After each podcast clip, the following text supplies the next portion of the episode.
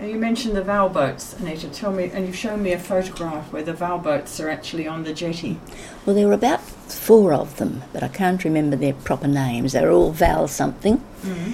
and uh, they used to bring picnickers there, elderly people, maybe different clubs, and they'd tie up and they'd have their swims and they'd have their picnics, or maybe they'd have fruit cake and a cup of tea.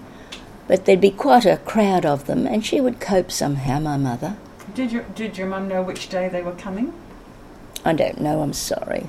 She probably did, because she'd have to cater for them, wouldn't she? She'd have to buy two or three fruit cakes instead of one that day. Hmm. And I noticed on the photo at the side of um, one of the sheds has got baths in it. Was there actually a Well, swimming baths there? No, all it was was, I think, just a shower where people could change. They were the baths. That's all I can think of. So there was a freshwater shower that people could. yes. Hmm. And did your mother have to maintain that as well? Did yes. she clean it? Yes, she cleaned it. Because I know, I don't know if I should say this, but my uncle was having a shower. And I said, Is it cold, Uncle Andrew? And he said, Yes, it's very cold. And I said, How do you know you're not under yet? And I was looking under the door at him. But that's not where the family showered.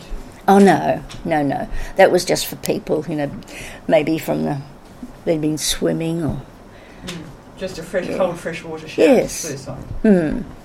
But no, I don't, I don't know why the baths. It sounds as though there is over swimming baths. Yes, it's, but it's got it written on the side of the building. But we'll copy this photo and lodge it with the library as well. Mm. And thank you for adding that.